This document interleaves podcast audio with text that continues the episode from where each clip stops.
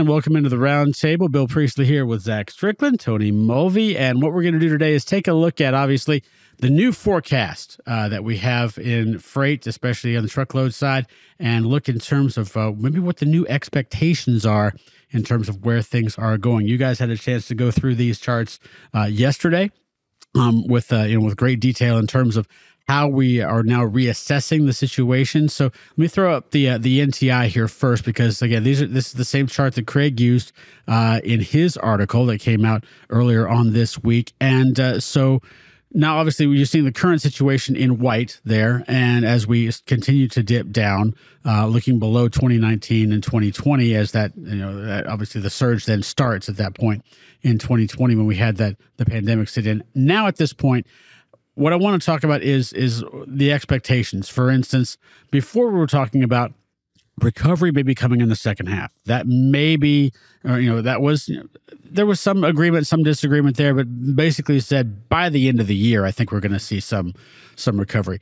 Now things have changed. Uh, where is the best case scenario? Let's not talk about worst case scenario. Where's the best case scenario right now, Zach, as we as we look forward here? Yeah, best case scenario is that capacity uh, corrects quickly. yeah. Um, you know, or I guess actually the best case scenario is that demand surges again and we go back to the pandemic era consumer boom. But that's just not reality. Like, I, right.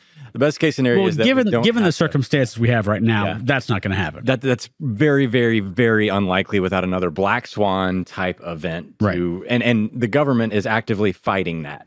so yes, that's true. There, there is there's you know inflation natural processes are really really stacked up against that type of scenario. So I don't think you know when you say best case, let's just say best case with uh, within reason. okay. So reality is is like the best case scenario is that demand remains relatively stable and consistent for the rest of the year. Okay. What Craig's article was really uh, pointing out is that that may not be the case. Uh, people, the reason for people's optimism is that you know demand is now floored out. We're where we are, and it's going to kind of have actually have some upward momentum on it because inventories are now in correction. They're they're actually back to where we uh, need them to be, and we can forecast demand. It lines up with sales uh, perfectly, and we can get back to this normalcy, uh, if you will. And that's the best case scenario. So capacity corrects quickly, demand remains consistent to stable to slightly higher because inventories are now right sized and now we can actually start normal shipping patterns once again. That still isn't great for trucking. Yeah. uh, trucking operators, there's too many of them. There's too many of them right now. That's just the bottom line. When you look at the data, there's exits uh, hitting all time highs right now, revocations from the FMCSA hitting all time highs. And, you know, so the best case scenario is that capacity corrects quickly and hits that normal. And then we actually start to get back to some semblance of predictability. Best case scenario for you, Mr. Mulvey. I mean, I think you summed it up perfectly right there. I mean, the the one I think would be that the consumer continues this like resilience factor that we've seen. I think Walmart highlighted it earlier today in their earnings release, saying that because I mean, Hill they grew revenue by seven percent year over year, which is is good. But it was a conversation that you start looking at the consumers looking for value what is Walmart? It is a value play for the consumer. I think you see, I think the best case scenario was their balance sheets are a little better off than what people may think they are. And then come the back half of the year, they can go back more into that discretionary spending on items and not not focusing right now on basically needs uh, as opposed to going back to those wants that they they've been living on for what the last two years that really drove a lot of the freight demand. Yeah, it's going to be an interesting transition there as far as that's concerned. Everybody, take a deep breath. uh, worst case scenario, obviously, again within reason, yeah. uh, because the the bottom is within sight. Uh, for a lot of people. Um, so, where are we looking at in terms of how this could possibly go if the tsunami is going to hit us this hard? So, worst case scenario is that everybody's kind of expecting. If we pull up the NTI chart, like a lot of people, even ACT research, uh, you know, a, a, lot of these anal- analysis pieces are stating, okay, things just can't drop that much further, and they're citing reasons such as costs for for carriers. You see the spot right there; it fell another clip. It looked like in April you know, there were a lot of articles coming around at the end of March, even myself included. It looked like uh, even our forecast showed there was a bottoming in April mm-hmm. uh, for for spot rates. What it did was it leveled out a little. It stopped short, leveled out, and then in May it fell unexpectedly again. Mm-hmm. It's weird to see this leveling off for this length of time, and then the month of May, traditionally a seasonally strong month for freight have another drop off because we have the holidays, we have road check, we have all these reasons to think. And I, I think our forecast actually took those into account.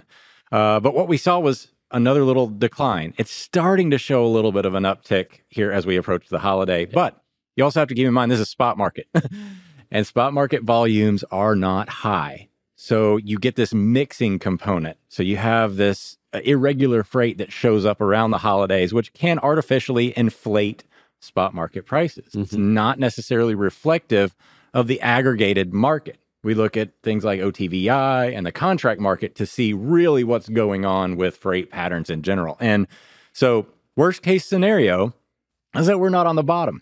yeah. you know, everybody's expecting this bottom to hit right now, and summer volumes tend to take over. But the reality is, is that even if demand increases seasonally by two to three percent, or 5% yeah. even, there's still too many trucks. Yeah. There's still like, you know, I did the article 25% too much. I mean, I was not being hyperbolic. That is based on math and logic. Read the article. uh, carriers were handling 25% more freight than they were in early March in late 2021, and capacity grew after that. So it's not about the number of trucks on the road. It's how much can carriers handle and are willing to handle. Yeah. And right now, with rejection rates around two and a half percent, they're willing to handle way more uh, than they can. Tony, I know you're hopelessly optimistic in most situations, but what do you see as a possible, uh, uh, not worst case scenario, but us obviously within reason? I think, I mean, it, it, would be we stay at this bottom for what, another year? Or we find the bottom here relatively soon, but then stay at it for a year. Like, why? Like, what?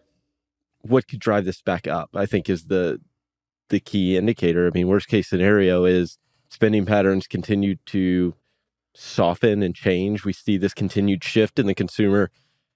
Grant, we saw retail sales increase in April, but it was like 0.4%. I mean, it, it's relatively muted, especially when you've had two declines. Like, is that going to continue to? Are we going to see that through the months where you would expect to be spending money? And then you factor in retail sales, like some of that spending goes to like services too. It's not just on good spending. You've seen good spending continue to decline. I think the overall would be spending continues to slow. You see manufacturing continue to slow. You see construction slow. It's like all these components of the macro environment slow and then prolong, right, for another year. Uh, I mean, ultimately, it's going to force people out of the market, but it's like Zach said, how fast does that happen? So then let me ask you the economic question, which may may or may not be best addressed here, but nevertheless, what is it like you said, you know, we're maybe looking at this for a year. Obviously nobody can make a decision and just turn this around.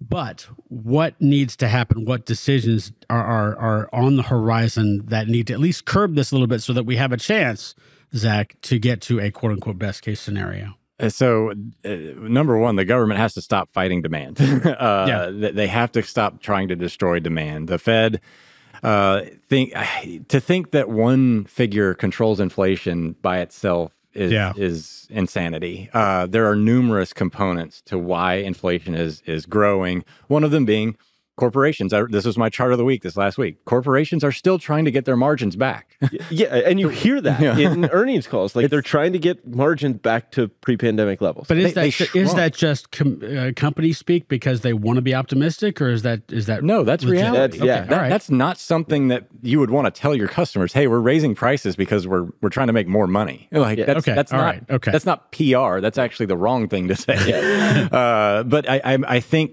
you know, the fact is, if you looked at the chart of the week, it shows, and it's not a one to one comparison by yeah. any means. It's not like I took Target and Walmart's, you know, cost and lined them up with their revenue precisely, but these are aggregated figures. Yeah. and the point being is that input costs have been going down since March of 2022, and CPI continues to grow. Yeah. And part of that reason is because the spread between the costs and the retail price have not grown back to where they were prior to the pandemic. Mm-hmm. Now, this is not the company's fault for wanting to do this. They have a fiduciary responsibility in publicly traded companies to grow their shareholder value. Yep. So that means that their margins, they have a, a benchmark margin they're trying yep. to hit. Yep. Exactly. I mean, it's spot on. And that's why I don't read like when they say that it's like, oh, I know what this means, but I don't think anything of it because they're playing to their shareholders. Sure. Right. I mean, ultimately, that is that's the all they care about. Yeah. Right. I mean, it, their job is to generate that shareholder value, and I think that is one of those trends that